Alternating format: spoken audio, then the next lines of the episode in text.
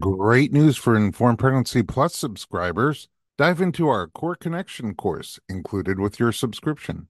Hosted by Natalie Headings, a pre and postnatal exercise specialist and ACSM certified personal trainer, she's an incredible teacher. This five video series equips you with essential insights to understand what your pelvic floor and core are, how they work, and how to enhance pelvic floor and core strength and proper function during and after your pregnancy and birth.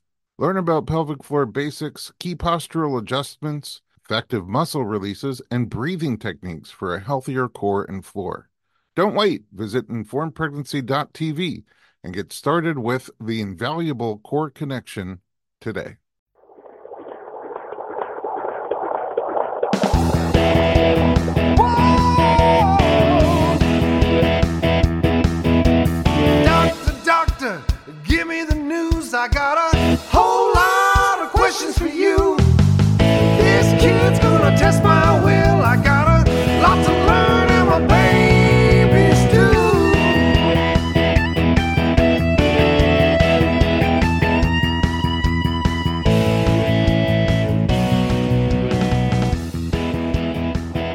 Welcome to the Informed Pregnancy and Parenting Podcast. I'm your host, Dr. Elliot Berlin, and co hosting with me today is Kristen Palacy. She is a doula, new doula. Yes. She is just about to finish her chiropractic training Soon, yes. and focusing very heavily on pregnancy and pediatric care. She's got a little toddler at home and a husband to deal with. So uh, I don't know how you guys do it. I would never. You told me that I should get a wife. Uh, everybody should get a wife. everybody should. Even if you're married to a dude, you should still have a wife. that's that's just my two cents. I agree. Today we're talking about the path to midwifery. There's lots of different kinds of midwife, and um, some people go to nursing school first and then become midwives. They're certified nurse midwives.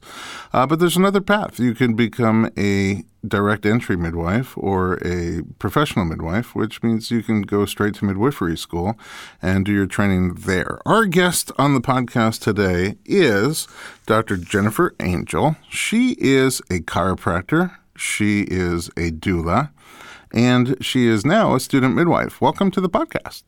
Thank you for having me. I'm very excited to have you because there first of all there's there's a lot of parallels in our lives. We both went to chiropractic school around the same time and then graduated and found ourselves in uh, knee deep in bumps. Uh, but our way of sort of getting there was very different. And I want to talk about more about yours. Um, my understanding is that you kind of always were attracted to the world of of pregnancy and birth. That's right. Um, I, I, I was birth is in my soul, and I, I can't, I can't run away from it. And um, the pull toward mid- midwifery school started a long time ago. So um, Where did you grow up? I grew up in Minnesota. Minnesota. Yes. Why do I always feel like saying that every time somebody says Minnesota? Because so that's the way we say it. You do- I'm can- from Minnesota. Minnesota. Right. Yeah, it is. And also, there's a weird Al Yankovic song. do you know what it is? No. It's called "The Biggest Ball of Twine in Minnesota." I love him. I heard He's it so only funny. once, but I can't get it out of my head. And now it will be there for the entire next hour. I have not heard of that. Cold in Minnesota. Very cold, and that's why I don't live there anymore. Okay. I love my family, but um, they still there? They're still They there? are. Um, I was born and raised in Minnesota. I have a huge family. I have three brothers and three sisters. Wow. And um, I just have one brother that's out here in California and one brother that's in Toronto, but everybody else is still in Minnesota. Wow. Wow. So I have aunts, uncles, cousins, grandparents, my mom, my dad. Like everybody's still in Minnesota. Wow. But um, I, I lived there for three decades, and one year I was, and, and you have to come from a cold state like that to understand that when you're shoveling, you're not just shoveling snow. You also have what's called an ice pick. Have you ever heard of an ice pick? Hmm. So, like, like for Break shovel- the deep layers of ice underneath the snow from or the sidewalk the snow? Yeah. that goes to your front door. Like I don't think anybody really realizes that, or even you know like.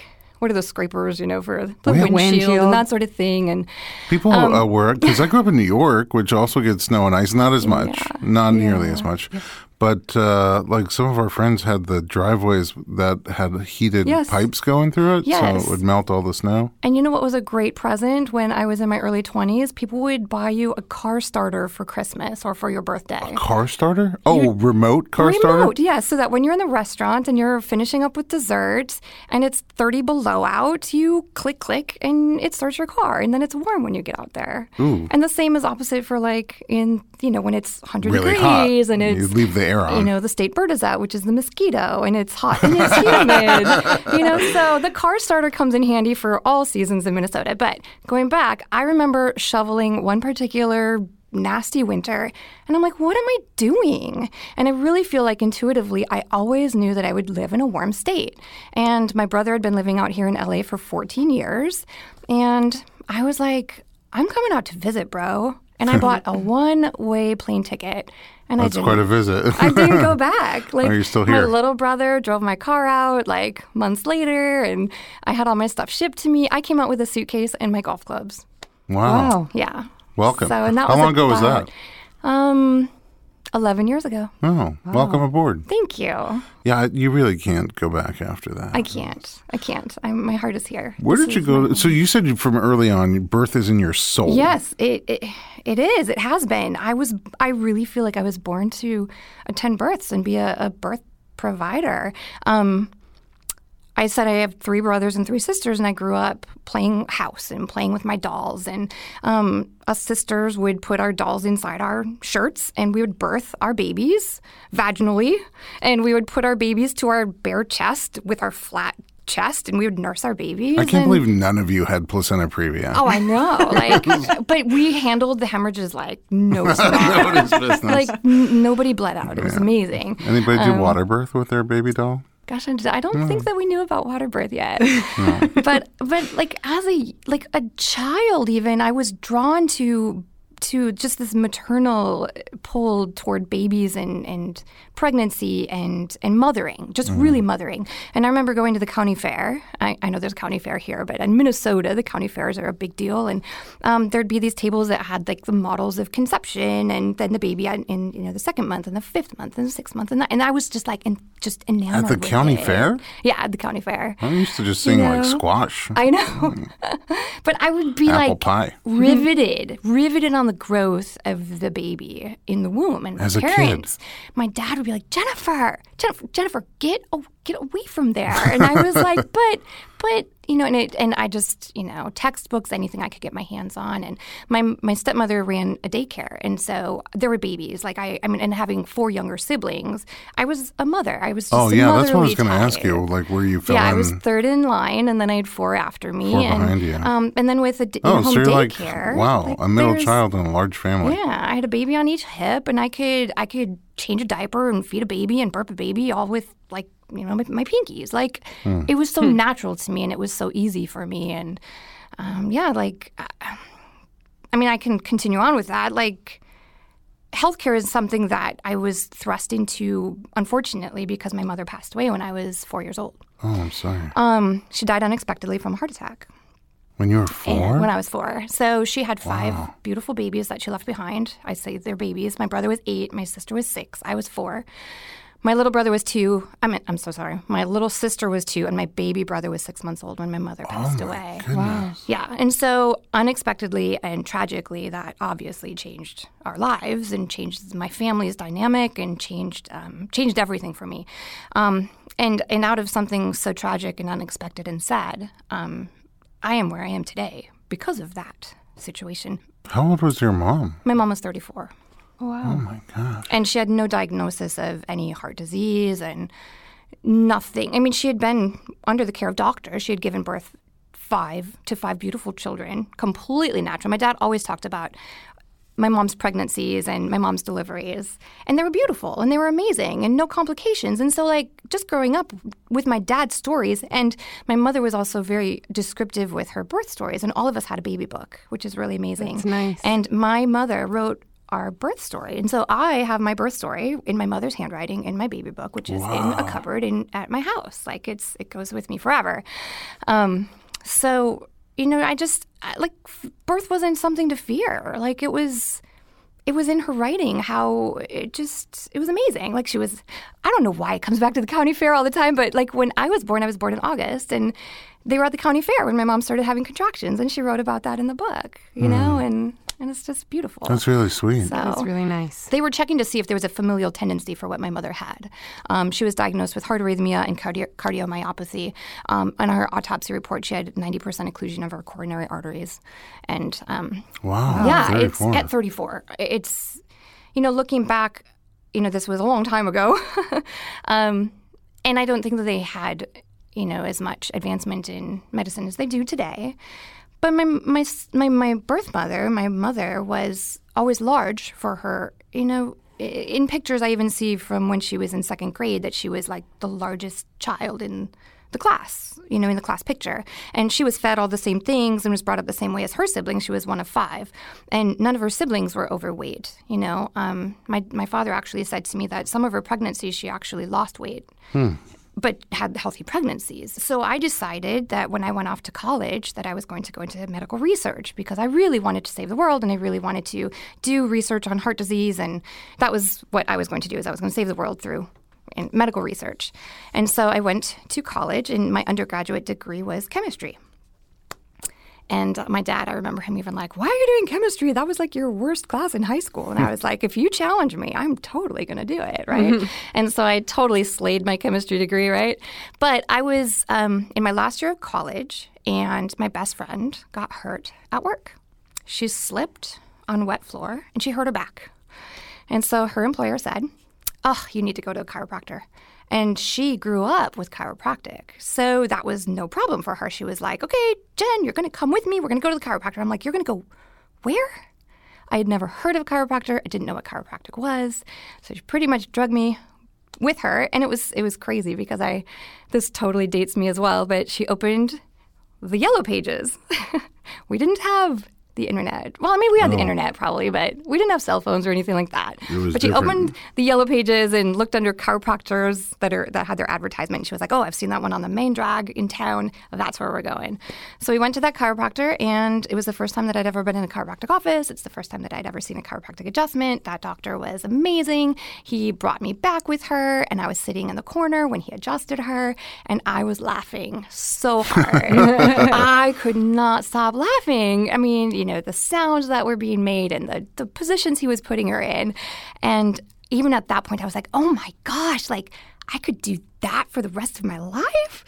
Um, but I saw her instantly get better. And so my, my paradigm shifted instantly. And I went back and I talked with that chiropractor and I shadowed him. And then I went back to my hometown and there was a local chiropractor that was a family friend and I shadowed him. And it was so amazing. Like I saw him putting up x rays and people asking for second opinions and people asking about supplements and diet and all these types of things. And I just, I- it just resonated with me. Like I was like, wow, this is something that I would love to pursue.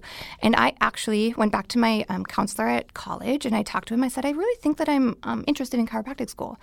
And he just grabbed a book off the shelf, like like literally two feet away from him, and it was a list of all the chiropractic colleges in the United States. And he like kind of you know slid it across to me.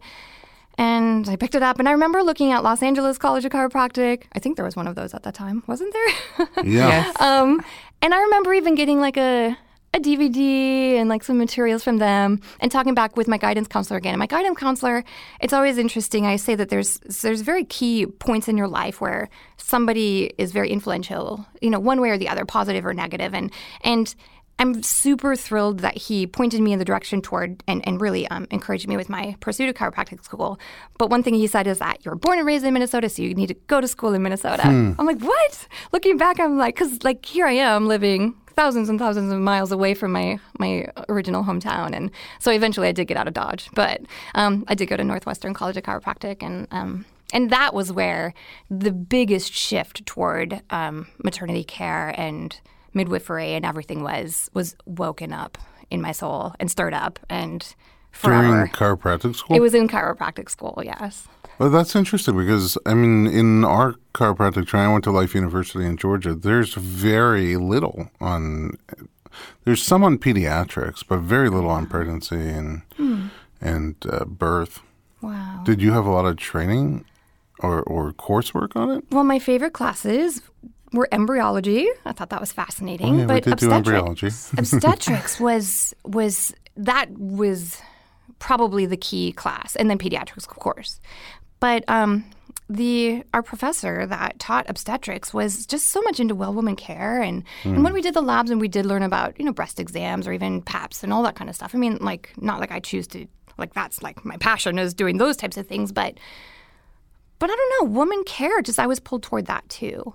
Um, but in obstetrics, in that class, when we learned about normal birth, I decided at that point in time, when I was 20 years old, not having a boyfriend, no kids anywhere on my radar, that I was going to birth my babies at home. That I would Really? hire a midwife. Like it was just so natural for me. Like it just, it was a no brainer. And then 10 years later, when I did have my first baby, I had her at home. And then eight and a half years after that, I had my second baby and I had her at home too. Oh, wow. Congrats and congrats. Thank you. Thank you. Um, so after you finish, I mean, what else can you do with it? So you're in chiropractic school, you take this obstetrics class and embryology, and you're Yes. excited about it because birth is in your excited. soul. Yes. And yes. you already make your future, future personal birth plans. But what else can you do with that? I mean, as a chiropractor, there's not a whole lot of obstetric interplay. Exactly. So, right after school, I enrolled in the ICPA program, so the International Chiropractic Pediatric Association, and I know that I needed to specialize in treating pregnant women and children, and I did that. And um, through one of the many continuing education classes that I took, there was one very prominent chiropractor who was lecturing, and she explained that she was also a birth doula, and I was like, a birth. What? so that was the first time that I'd ever heard that The term, yeah. So I graduated about 15 years ago, and so 14 years ago was my first. The first term doula was presented in front of me, and I was flabbergasted. I was like, "Are you are you kidding me?" I'm like, "Wait a minute! Like you're a chiropractor, but you attend births. Oh my mm-hmm. gosh, I've got to talk to you." So after the lecture, I talked to her, and I, like I said, I think it was actually in chiropractic school that when I was in my obstetrics class, if I had done things over, I most likely would have just went straight to midwifery. You know, but I didn't know anything about midwives until I was deep in probably third trimester, you know, chiro school, and I had already put in how much time and effort and eight years of school. You know, you do four years of undergraduate, Undergrad, which was my chemistry degree, and then I'm in four years of a postgraduate program, and then I'm looking at possibly like becoming a midwife as well. But um, um, I talked to this particular chiropractor and I, I talked to her afterward and I, I learned a little bit more about her being a doula. And I said, Gosh, you know what? I said, I really, really, really, really would love to be a midwife. And I don't think she quite understood where I was coming from or what I was trying to say. It was because I knew that if I were to become a midwife, that I would have to do a full new training and that I would have to have another license. But she said, "Oh, sweetie, I'm so sorry, but you are you can't be a midwife." She said because under our license, we're not allowed to sever body tissues. We can't cut umbilical cords. We're not allowed to practice obstetrics. And so I just remember leaving that feeling just deflated. Yeah, I can like I, feel I it. can't be a midwife. Like, and I just think it was just a miscommunication between the two of us. Mm-hmm. And so I just kind of pushed it away. Hmm. And so I pursued my boutique practice. I would say I've had a boutique practice since I started practicing chiropractic. It's always been a specialized practice. Um, I see bumps every day, just like you. Um, you know, eight to 10 pregnant women coming in every day, you know, three to four infants, you know, some children. And it's been very um, empowering and it's been very validating. But what really gets me is is being present at birth, you know, and so so 15 years ago, I became a licensed chiropractor. 14 years ago, I did my birth doula training through DONA, which is um, one of the largest organizations that um, trains and certifies doulas, which you're Do- DONA certified, correct? I'm doing a trained. oh, DONA trained. Okay. Yeah, I don't know if I'll ever send in my certification Oh, packet. you didn't do the whole program. well, I did it. It's just sitting on my desk. Yeah. I just, uh, I don't know, a 100 births later, I, I'm so busy with everything else going on. You forgot on. to do your paperwork. you just need to send it in. No. You got to send it in. Yeah, I could send it in. Yeah. So Yeah. So I sent it in, and I've been I've been certified since then. So and I've attended over 300 births. I don't even count anymore. Um, either as a certified birth doula, as a midwife assistant. I did a lot of midwife assistant um, births, and now as a student midwife. So It's so exciting. I mean, uh, super I just feel the look. My progression was very there's a lot of parallels, but a lot of differences at the same time. I mean, shocking number of par- parallels. Uh, I always thought I grew up in a very medical environment too, just a more Western approach to medicine, and um, I I always thought like the best doctor in the world could figure out exactly how much antihistamine and how much pain reliever in it and put it all together and add a little blue dye and you have NyQuil, you know. but and that's what I would do. I would be like, "Oh, how, which symptoms do you have?" And I would just figure out exactly how to how to, just like you said, a pill for every ill. And uh, I thought I was going to like go to I, I was 7, I think when I took a random I stepped in on a CPR class and I saw I saw what was happening. I was like, I gotta, I want to put my hands on people and help them. And uh, then I just became first aid, responding to emergencies, lifeguard training, and and before you know it, at 17, I'm training to be an EMT and work in ambulances, and I was going to be the world's greatest surgeon or something surgeon. I didn't know what exactly, but then also my father died at a young age. He was uh, 48 and had a sudden heart attack one night, and he was gone. And it just made me take this big step back and and rethink my approach to healthcare. And um, so I sort of fell in love with chiropractic and massage together. Went to school for both at the same time. And the shift into the obstetric world was a total slingshot that I was not expecting. It was just I I kind of discovered a connection between certain types of back pain and infertility. And when I was pursuing that and trying to figure out the common source of both and how we can overcome it, uh, we started a program to help people naturally get their bodies in a more fertile place, natural fertility boosting program. And within a year, we had all these bumps in the office. And they said, I want to keep coming to you. Because remember, they came with back pain and infertility. So um, when you help them overcome the infertility and they still have some back pain to work through, they want to keep coming. And I just, I didn't know anything about it. Just our training in chiropractic school was so minimal about chiropractic for pregnancy. And so I looked around and I also went to the ICPA looking for answers and help and more training and guidance. And so I spoke to, on the phone to other chiropractors around the country who were doing prenatal care. And just to like not turn away my clients who wanted me to keep working with them. And at first, it sort of felt like a driver's permit. I'm like, I can do chiropractic on you while you're pregnant safely. But then, like, the more you do it, you get good and confident and realize how much you could do for the pregnancy and for that mom during her pregnancy and birth and beyond with chiropractic and other other modalities like it. So, and then my my I don't know my I was breech. I was born breech as a kid. Um, and so somehow I ended up surrounded by Breech and, and making a Breech movie and other things like that. Uh, my mother, I don't think she wrote down my birth story like your mom did, but I, I my kids, I don't write down their stories, but I do tell them at stand-up comedy shows, which makes them a little uncomfortable. but in a lot of ways, we have this uh, similar background. And then again, the natural progression was if we can help people with the positioning of the baby during pregnancy, could we help people with positioning of the baby during birth when the baby is not breech, but let's say posterior or not in an ideal position to come down? That's how I, I got called to birth when I was at a pet store one Sunday trying very hard not to buy a pet with my kids. And uh, a midwife called and said, well, This mom is, her baby's kind of stuck posterior. She's on a lot of intensity, but in, in labor has stalled and isn't moving. Can you come help get this baby rotated? And I said, I have no idea, but I'm on my way to try. and and she had a very great experience after a couple of uh, adjustments and some body work. Uh, and so word got out, and then more people were calling for birth. And I, I ended up at some births in a really uncomfortable situations where there was no doula and the mom was sort of wanting more doula support. Looking at me, I'm like, I don't know. I just rub stuff and crack things. Uh, so that's when I did the DONA training, and my wife is a doula too. She did the DONA training as well. We did it together, and uh, you know, one thing led to another. I can see the the passion for like how it's just like not enough. You know, you want more fix and more fix and more fix. But on the other hand, there's so much responsibility for a midwife Right. so much responsibility. I'm really grateful to you and the other the other men and women who become midwives and um, and and really offer, take on that responsibility so that you can help women feel empowered and have the kind of birth experiences that they want to.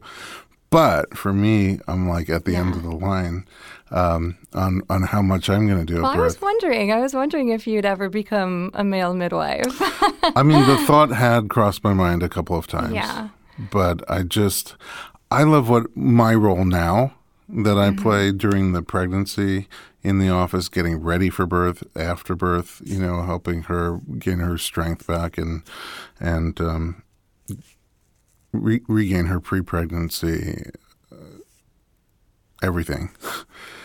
It's so- and oh, yeah, sorry. It's so interesting for me to listen to the both of you talk because you're so seasoned and then in like the height of your career and I'm just this like little peon starting from the bottom. But I wish sometimes, especially being in school, that more people that worked with this population came into school because all we hear in school is that pregnancy is a contraindication relative for chiropractic. for anything. Oh, like, right. But mostly for chiropractic, but anything that you try. Like, I remember being in um, a selective course for instrument assisted soft tissue, and the teacher was like, Well, you cannot be worked on because I was pregnant. Ah, And I was like, Why not? I was like, I can do this to myself.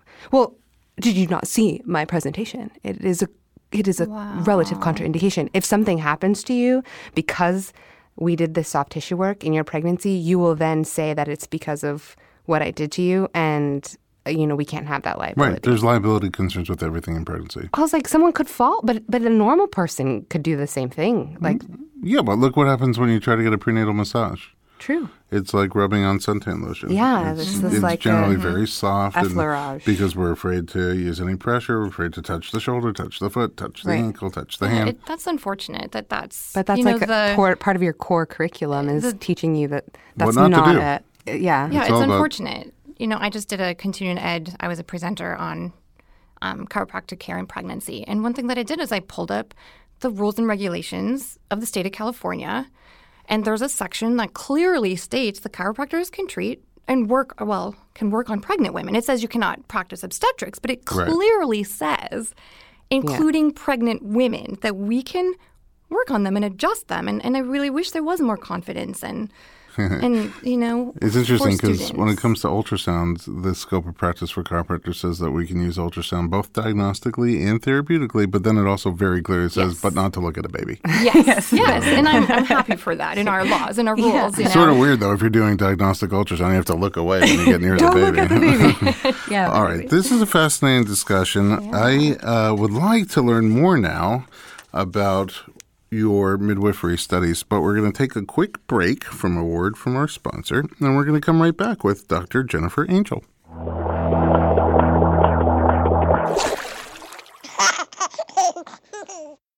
This episode is sponsored by an innovative product that's made a big difference for parents and babies alike Dr. Mom Butt Balm. As a parent of four, I've had my fair share of battles with diaper rash, often resorting to thick, unpleasant pastes. I only recently discovered Dr. Mom Butt Balm, and I was immediately impressed by its pleasant consistency and ease of application. This pediatric approved skin protectant is free from dyes, preservatives, and zinc oxide, making it perfect for your baby's sensitive skin. It's designed by a doctor who's also a mom, ensuring your little one gets the gentlest care. A small dab is all it takes to soothe and protect, avoiding the mess and hassle of traditional treatments. With ingredients like dimethicone and petrolatum, Dr. Mom Butt Balm not only soothes but also restores your baby's delicate skin. Available on Amazon.com and Walmart.com, it's the smart choice for every parent wanting to keep diaper rash at bay. Remember, with Dr. Mom Butt Balm, nothing comes between you and your baby, not even diaper rash.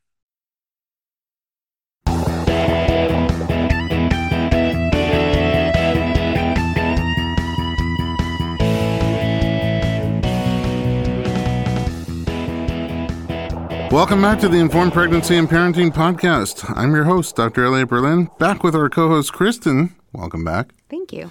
And our guest, Dr. Jennifer Angel, who's on this wonderful journey from uh, giving birth uh, with, with her dolls at home to the uh, county fair, uh, all the way to a mishap into chiropractic school, falling in love with obstetrics, becoming a doula, being told you couldn't be a midwife, and then saying, boo to you. Exactly. and now you're a midwifery student. You mentioned in passing that you had two home births. Um, Yes. what were those experiences like, given all the birth exposure you had yourself? My births were amazing. Um, I had attended over 100 births prior to the birth of my first daughter. Oh wow! So And you'd seen a lot. I had, and I thought I was a pretty rockin' doula, but man, after giving birth, like you come back and it's just a whole different level of being a doula once you've actually been through birth, you know. So, so I apologize to those first hundred. I'm just kidding. I'm just kidding. Um, so I had uh, established a pediatric and prenatal practice here in um, Orange County, and I had networked with. I was already so deeply involved in the birthing community. I knew so many of the midwives. I knew so many of the doulas. I knew the birth educators and. And there was a, um, and so when I got pregnant, there was one midwife that who had regularly, she would regularly call me to adjust women in labor, um, you know, if they were having, you know, a back labor with a posterior baby, if the baby was asynclitic, which means the baby was coming down a little bit crooked, or if there was just a stall or some other type of dystocia. I was I joke sometimes that I was on speed dial with some of the local mm-hmm. midwives, you know, not just for adjusting women in labor, but also like after the baby was born, if the baby was having like a slower transition or was just, you know, a little grunty or just needed a little bit of assistance. And that, let me tell you, is so rewarding to be able to come in and adjust a baby that is literally minutes, old. Yeah, it's incredible. and makes such a change. And for that midwife to say this baby would have been transferred had you not come. Mm-hmm. And so it's funny that you talked about being at the pet store. One time I was on my bike and I was on a ride. So I'm in my kit, my spandex kit, and my bike helmet.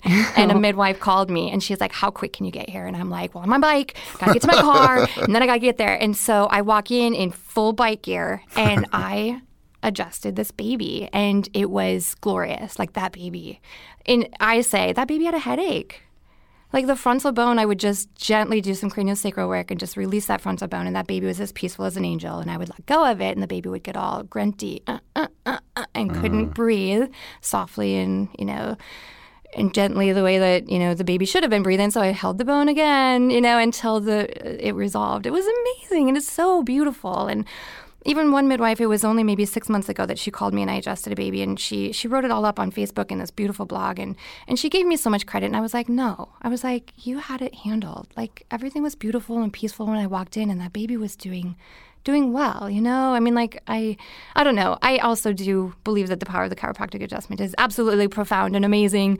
And um, but i don't take credit. Like i absolutely don't. Like the body does the healing you know the power that made the body heals the body. And, and i'm just a facilitator. And i'm so power like passionate about my births um so it was so when i did get pregnant i just i had had a pretty strong relationship with a local midwife. And so i just called her or well, didn't call her up. I probably called the front desk or whatever and said um you know, I want to hire you for my birth, blah, blah, blah. So um, she also owned a local birth center. So, um, but I knew I was going to have a home birth. Like it was not even a question. Um, I'm just partial to home birth because of many, many, many, many things. I can't even. I mean, do you have all night? No. no, like we don't. So, but one thing is, is that after your baby is born and that baby is skin to skin with mom, the last thing that I want, like if you were to choose a birth center birth, is like four hours after birth, you put that baby in a car seat and you have to drive home. And I'm like, no, that baby shouldn't even, number one, have clothes on. Like that baby should be skin to skin, glued to mom's chest, you know? And like, I, t- so that's why also, like, I, I love home birth so much. And, uh, and birth centers are right for many people. So I'm not trying to, you know, say that it's a bad choice whatsoever. The, the most amazing thing about living in the United States is that you have options. You can do Lots hospital birth, choices, birth yeah. center birth, out of hospital birth, home birth, whatever. And I also uh, in my doula training, I've had such a journey and such a growth. You know, in in when I first became a doula, having my own biases and my own preferences and my own like deep seated philosophies and and and getting almost emotionally invested in choices that would not be mine and not understanding you know so i've had to meet women where they are and and totally support their choices and and and support them like if they're well informed it's their it's their body it's their baby it's their birth. And so i've had uh, to really work on that and work on um, in my midwifery training in school we work on that. Um, and also through a do- uh, there was a doula certification. I not only did DONA but i also did the StillBirthday doula. It's a birth and bereavement doula training. And that training that doula program was so profound. Like it challenges you to to explore uh, you know so many situations in life with with expanding your family and with having babies and all of that places i didn't want to go and it really challenged me to, to look at that you know and, and no i've never experienced pregnancy loss but i knew that i needed to learn how to help families that do and so that was a just a beautiful journey that itself. So, anyways, going back to my birth, I had a 30 hour labor and delivery with my first. Um, there were some challenges to overcome during the labor. My midwife did, at, at one point in time, um, want to transfer me to the hospital. And I was basically like, um, no, it's not going to happen. Um, you know, you're going to take me kicking and screaming to the hospital. I knew that everything was okay. I mean, I had enough, but there was something that she was just a little bit concerned about with the length of the labor, and my water had been broken, and just just some things like that. And so we had to compromise. We came to a compromise, and and then she she really dug her heels in, and I I really I give her so much credit because she pulled out all the stops. She knew how serious I was, that I wanted to birth the way that I'd planned. And so we had a chiropractor come to my house and adjust me in the middle of my labor. And she did say that had it not been for that chiropractic adjustment, and how profound is that? And like, hmm. do I pull these things in or what is the universe trying to tell me? But I was four centimeters after 24 hours of labor. And like, I don't know, it was probably four hours after that that the chiropractor came and adjusted me. And then immediately after that adjustment, she checked me and I was seven. And so she said that there was, she really believes that it was a chiropractic adjustment that allowed me to continue to progress and have my baby. Mm. My baby was posterior and then the ah. baby shifted, which is amazing. Right. Um, I did have an acupuncturist came to the house as well. so wow, I had that treatment. And I was drinking castor oil. They were giving me herbs and I was, I was doing everything. And I, even though it was a long labor and delivery, it was beautiful. It was, I never felt like I, was I, my coping was fantastic. My doula was everything to me. We walked and we were in the tub in and out so many times, and and I just I just she slid out into the water and into my arms, and it was amazing and it was beautiful, and I you know I just I look back on it on it so fondly, so mm. fondly, so beautiful and and amazing, and one thing that like I I know that you've said like you've you've recognized where you where you stop, like with your journey through helping mothers with pregnancy and and you know bringing having healthier mothers and healthier families and healthier babies and healthier outcomes, right? By what you do, right? Yeah. And that's what like that that's my passion and that's my journey is like I am so um, it's so hard for me to accept the United States statistics on maternal and health and infant health. And I just like it's my it's my passion and my drive to have healthier babies, healthier mothers, and healthier outcomes. You know, and I'm going to start with it being my own clients and my own families, but I, I hope to hopefully have a more well, more vast impact. and far-reaching impact. I don't know how that will that will happen, but um, so one of the things is that there's so much fear involved with birth in our culture, and so many women that don't even want to try or attempt a natural birth. They're just so scared. And I want every woman to have the opportunity to try. Mm-hmm. Just give it a try. And in my birth classes, I talk about the oxytocin. And oxytocin bliss after birth is so incredibly ridiculous that the oxytocin bliss after the birth of my first child was so huge and so emanating from every pore of my body that in the days right after having my baby, and that baby is on my breast, and I had my aunt with me. I know that I didn't have a husband, but that didn't even matter. I had such good support, and I had girlfriends, and I had my doula, and I just had so much love that I was like, I have got to write a letter to the President of the United States about my midwife. My midwife was the most glorious thing. I couldn't have had this baby without her. Hmm. And like couple days later, the oxytocin's coming down a little bit. and I'm like, oh my gosh, that's ridiculous. The president? Okay, fine. I'm, I'm going to be realistic here. The governor! the governor of the state of California needs to put a gold seal on a certificate from my midwife. And of course, a week goes by after that, and I'm like, okay, maybe the mayor. I mean, seriously, that's exactly what happened in my mm, brain. And I know, I see that in mothers that birth naturally and they're holding their babies and the oxytocin that bonds those babies and those those families together and the dad and and I'm drunk with it. Like as a birth worker, I leave yeah. those births and the sky is more blue and the grass is more green and the birds sing more beautifully. And it's that which drives me. Like I just I'm I can't get enough of it. Your path is direct entry midwifery, right? Yes. Certified professional midwifery. Yes. What is the program like and how where are you in the program? So that's a good question um, because I think it's very valid and very important. So uh, anybody who's being called knows that there's this path, which is the direct entry midwife. So after the birth of my first daughter, and I'm so ingrained and involved in the birth community, I my doula, like I said, started midwifery school. She was actually in midwifery school when I had my baby, so she was like in her second year or something.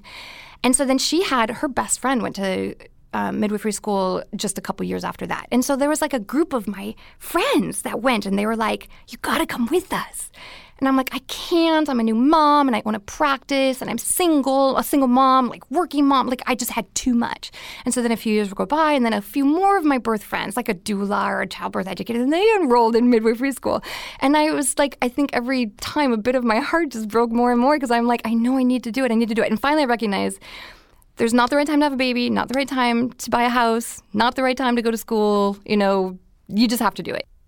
With direct entry midwife midwifery school, there's a couple of different things you can do. So you can actually go to a school that is like you know, a brick and mortar school. Like you mm-hmm. can go on campus, even though midwifery schools are probably a small, like the one in Florida was a school which was in a birth center.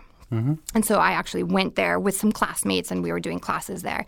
Um, here in California, there's only one accredited school and it's in San Diego. And so um, they meet, I believe, once a week actually at the school on Fridays. And I haven't been to Nizhoni, that's called Nizhoni um, Midwifery School. And so most of the birth workers and midwives in this area have gone to Nizhoni. But um, in California, if you look on the midwifery board licensure, there's about 10 schools listed that are accredited schools across the country that the California state board recognizes as accredited schools. And so some are distance learning programs. And so when I was looking at what school, when I did move back here to California, I was looking at possibly doing Nizhoni, but I also was a mom and I also had a practice and was working. And so I was like, gosh, I just don't see myself dry. And I, I have an aunt and uncle that live in San Diego. I do not, I don't visit them very much because there's one way down and one way back. And I do not like that drive. And I just could not see myself driving that once a week for three years. So I explored the other options and um, I decided to enroll in what's called Nas- National Midwifery Institute. It's actually out of Vermont. And it's a distance learning program. Okay. So your training is uh, when you say distance, is it online? Is it okay? Yeah, so it's all online. Um, I do. Um, all of the coursework is available online, and so I'll like there are modules that we do, and I download the modules, and then I, I have all my textbooks. I probably have you know thirty midwifery textbooks all over my desk, and you know the modules vary, many different topics. Um, Do you do it at your own pace? yeah. Okay. Yeah. So with um, National Midwifery Institute, it is self-paced and self-driven, and I work great that way. Like I am super disciplined, and I and I can I can do that. So other people need a more rigid, structured program. Um, but the nice thing about um, National Midwifery Institute is that there are deadlines and minimum requirements. So I think some of the mid- minimum requirements is that you could take 10 years to do the whole program, program if you really wanted to. But I knew that I wanted to be a midwife as soon as possible. And lo and behold, what happens when anybody enrolls in midwifery school? Well, oops, they get pregnant. Oh, you So got pregnant. I did. I, so when I moved back to California, um, it's it's a really ironic story. Is that I'd gone out to Florida to pursue a relationship which didn't work out, and I come back to California, and ten days after I stepped foot back on California soil, I met my now husband, and Oh. um, we it like it was perfect and right, and so we have a baby now, and she's amazing. So I had a home birth with her, but um, having a baby in the middle of midwifery school definitely set me Slows back it just down, a, a little bit. So But once you finish all those modules, Yes. right? So then what else is involved in the training? Right. So then you have an apprenticeship. So I have a preceptor. I mean, much like chiropractic school, that we um, have internships, and there's a preceptor. Um, I have a local midwife that I'm I'm a, I'm her student, and so today I was at her office, and she had.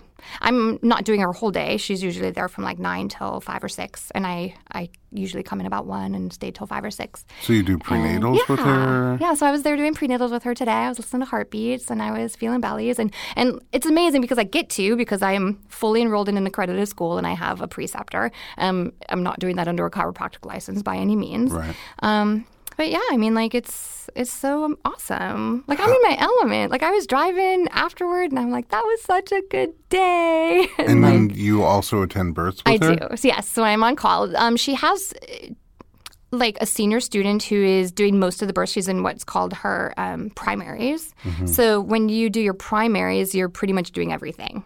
Like you're catching the baby, you're you're you know you know delivering the placenta, you are doing any sutures and that sort of thing. So I'm still in my assist births. So there's a certain so sorry, I'll back up just a little bit. So she has basically like three students right now. One is um, first year, second year, and then the third year. So the first year, you're pretty much doing observations. So you have to do 10 observations.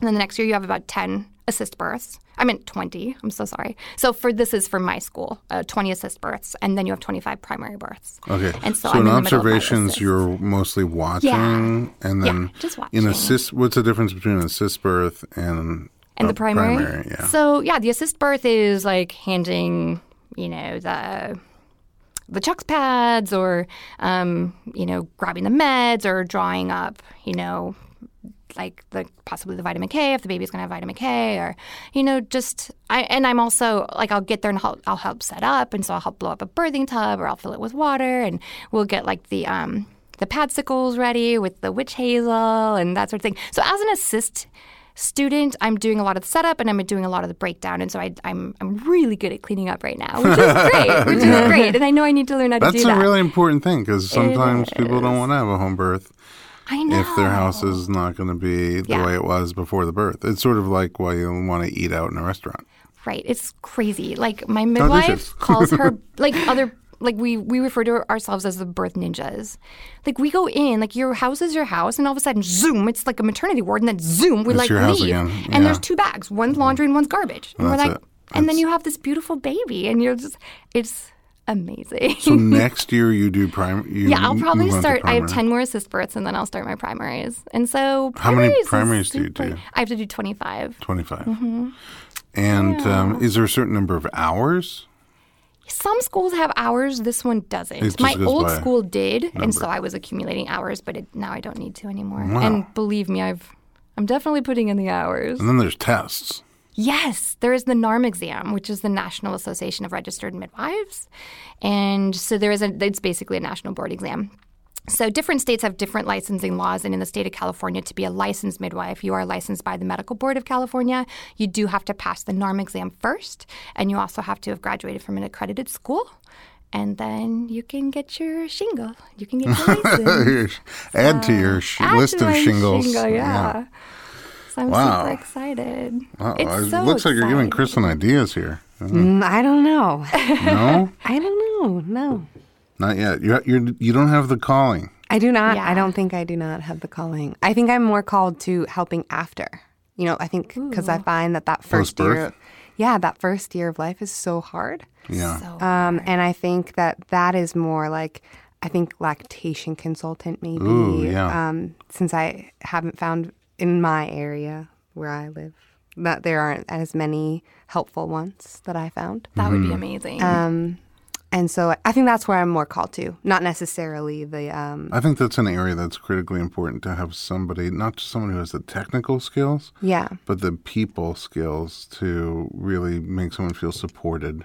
yes, You know, no matter again, almost like do the work. It's sort of like it's not your it's not your mission, your job to point them in one birth path or another based on your agenda. It's Right. about helping you helping them explore their options, figure out what they want to do, and then helping realize as close to that um, birth plan as possible, as their birth intention as possible. But Yeah. I think for breastfeeding, it's the same thing. You you come in like so non-judgmental and so warm and Yeah. big-hearted that whatever happens, you know, you'll need the technical skills too. But Yeah. whatever happens, they're going to feel at least really they can try. Yeah, just really supported and and like they gave whatever they wanted to try their best effort. Yeah, exactly. That's really cool. All right. Well, this is fascinating. I I think that a lot of people um, get exposed to birth and get the bug. Um, exposed in lots of different ways. Sometimes, uh, you know, no intention to ever support women in labor in the way a midwife does, and they get excited about, it, but don't know really what's involved. And I'm really thrilled to see so many more people from the birth community taking the next step and becoming midwives. Our missions are very similar in terms of educating and informing and empowering uh, women and their partners on, about their choices and being supported in their choices. And, you know, I, I give you a lot of credit for, for with all that you're juggling already. taking on this this uh, all the training that you have to do. I mean, it's you you could do the didactic part at your own pace to a degree, but now that you're doing practicals, it's just you never know when or for how long. And Yeah. ultimately, once you hang your shingle, it's the same thing, but all the responsibility is now on you, and it's it's heavy. Like you said, you really need to be called into that yeah, profession. you do. And like you said, there are so many people that, like through their own birth, because it was glorious and amazing, and they want to help others with that, or maybe their first birth didn't go quite according to plan, Yeah, and both. they really want to not only their own redemption, but to help other women and prevent other women from having the same possible not so ideal experience. But you can see that there are some that are, the ones that are called are the ones that stay. And other people will get into the birthing field, and, and two to three years into it, they're like, mm, you know, and then they'll phase out. Yeah. You know, and I also Start appreciate you saying, no, I don't think that it's really for me. And another thing is like with home birth is you can never talk somebody into a home birth. They have to demand a home birth. Like they are so convinced that that's what's right for them. And that's one thing I love about my preceptor. She is the most beautiful and amazing midwife. I mean, she's I don't even know what realm she comes from. I mean, I just want to be a tenth like her because she's so amazing, and I'm so happy that I'm working with her.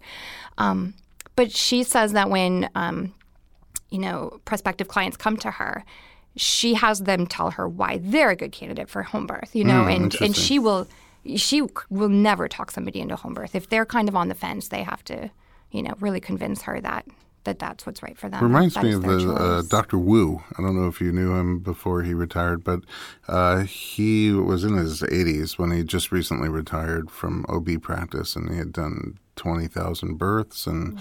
he still delivered breech babies vaginally right up until the end. He had done 500 or so vaginal breech births, but people used to go to him and expect him to talk them into it. Like, hi, I'm a breech and I want to have a vaginal birth. Tell me all the reasons why I should do it. And it was the total opposite. Right. He w- wanted them to Right. say, this is my conviction and this is demand why I want to do it. Exactly. Absolutely. And then he would support that choice And I feel that's the way it is with natural birth too. in general. And I'm sure you've seen it when someone's like, "Oh, I'm just going to give it a try." I'm like, sure. I know, I know, radio can't see my face. Yeah, but they can feel your expression. That's sort of saying like, I'm um, you going to have just to be see if I committed. can hike up And- Mount Everest. Then. Yeah, exactly. I mean, you have to But be I'm not committed. going to train for it. That's right. No training. And also, they have to be fluid and flexible and realistic and rational and know that birth doesn't always go according to plan and that sort of thing. But yeah. Well, you're very dynamic and inspirational to me. Well, thank you. And um, I think our listeners will benefit a lot from what you've shared. Thank you so much for joining Thank us. Thank you for having me. Kristen, thanks always for being here. Thanks to the both of you. I feel very excited since this is what I'd like to do. And I also have a, a pretty awesome preceptor myself. I gotta meet. awesome. I would love to meet them. Uh, you're sitting right next to All me. right. That's great. Yeah, I mean, I did think that thought crossed my mind when we sat down. You're about to finish your chiropractic training. You're already uh, trained as a doula and just so on the path. And um, And I yeah. follow you around. And you do follow me around. There's not too many chiropractors who even work with pregnancy. So, uh, right here, this is a rare group. Yeah. Uh, at home, thanks for listening to the Informed Pregnancy and Parenting Podcast. Be sure to share us with your friends. If you like what you heard, leave a comment, especially on iTunes. Somehow that means a lot to us. And access our blog documentaries, our YouTube series, The Real Midwives of Los Angeles, which will soon be uh, Dr. Jennifer Angel, and our other pregnancy and parenting resources at informedpregnancy.com.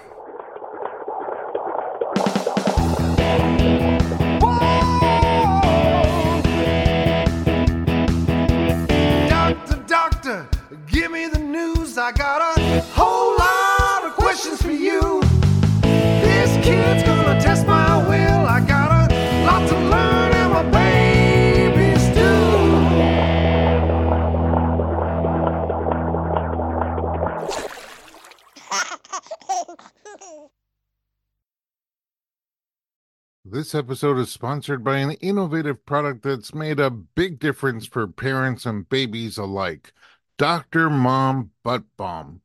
As a parent of four, I've had my fair share of battles with diaper rash, often resorting to thick, unpleasant pastes.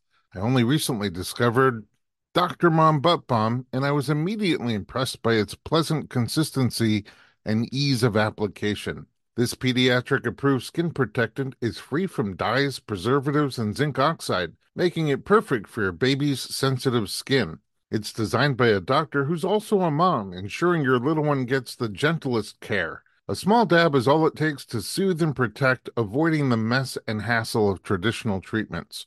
With ingredients like dimethicone and petrolatum, Dr. Mom Butt Balm not only soothes but also restores your baby's delicate skin. Available on Amazon.com and Walmart.com, it's the smart choice for every parent wanting to keep diaper rash at bay. Remember, with Dr. Mom Butt Balm, nothing comes between you and your baby, not even diaper rash.